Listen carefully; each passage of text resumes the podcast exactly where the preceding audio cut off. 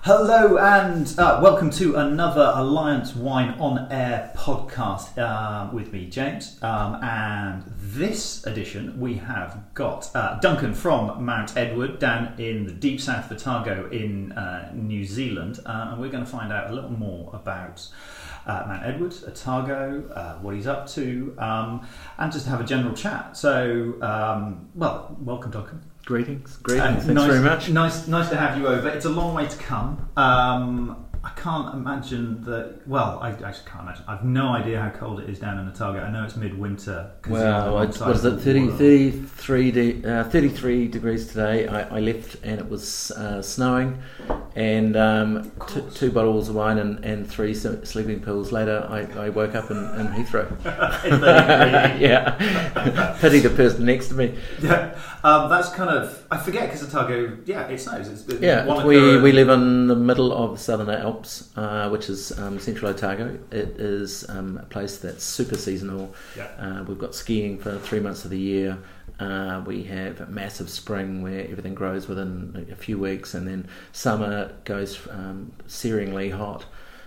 It's one of the driest places in New Zealand, but also 100 kilometres away is the wettest place in New Zealand, in Milford Sound, that gets, I think, 8 metres of rain a year. So every single valley is different, from rainforest to desert, within the space of about 100 kilometres. And I suppose that's one of the things, in the Southern Alps, I mean, and it really is the Alps that...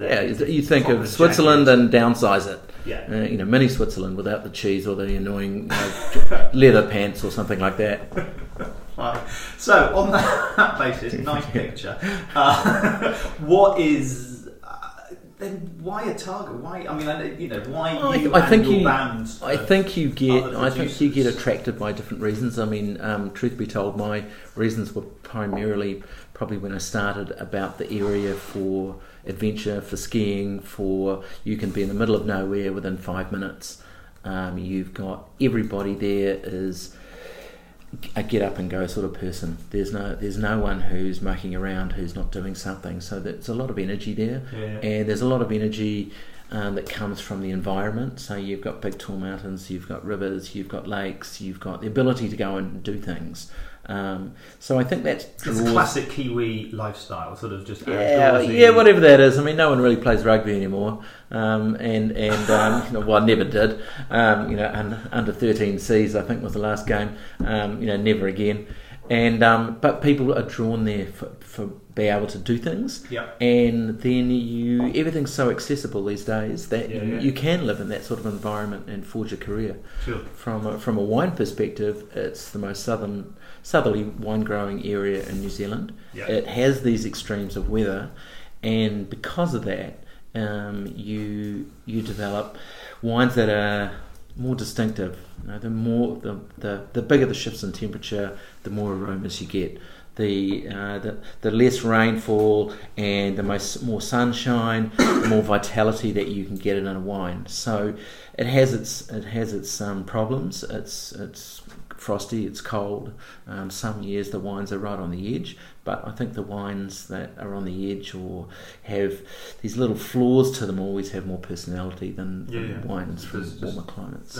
So a region or a valley that is more temperate and more consistent doesn't necessarily bring out, what you're saying doesn't necessarily bring out the best or the most interesting wine, because it's... I think the most interesting personalities are always people with flaws, and flaws are, that's just one person's idea of something that's not perfect. What is that? I think the wines that have interesting little traits and are different, I'd rather appeal to the 20% than the 80%. And I think the wines from Central Otago increasingly do that. Wines from Central Otago have a history, certainly the Pinots, and that's what most people think about, of being richer and riper and have a real fruit content. That's true to an extent, but these days you have everything from wines that are very savoury and herbal driven to wines that are driven by acidity, to the stylistic differences are huge now. So how's that? That kind of leads me into vineyards. in my head is because how is that being achieved, or are you working on that variety? Because you're right, Targo, mine is Pinot, deep dark fruit, brambles, bit of spice, and that kind of thing. But if you're talking about savoury and high acid, I guess comes naturally with the territory. But so the terroir you've got to work with does it change? Well, I think the advantage with there's a couple of things in that.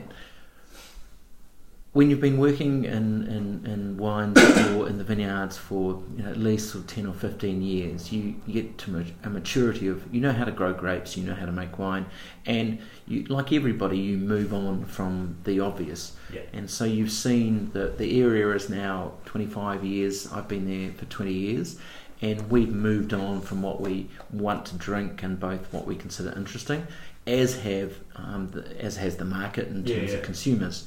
So wine moves on. So we're looking for things that are more interesting as a region. As a winery, Mount Edward has gone from wanting to produce nice grapes and wines that are pleasing to things that are really quite different. So we've been relatively progressive in the last year, in the last sort of 10 years. We have done everything from, we're one of the first to make orange wine in New Zealand. We have made New Zealand's first vermouth. We now make an oxidised Chenin that's like sherry-esque. These are all sort of experimental wines, but along with that gives you the opportunity to constantly tweak your main wines, which for us is Pinot, both Mount Edward and Ted. Yep. And so we've moved from wines that are very fruit-centred to wines that have a herbal and savoury edge. How do we do that?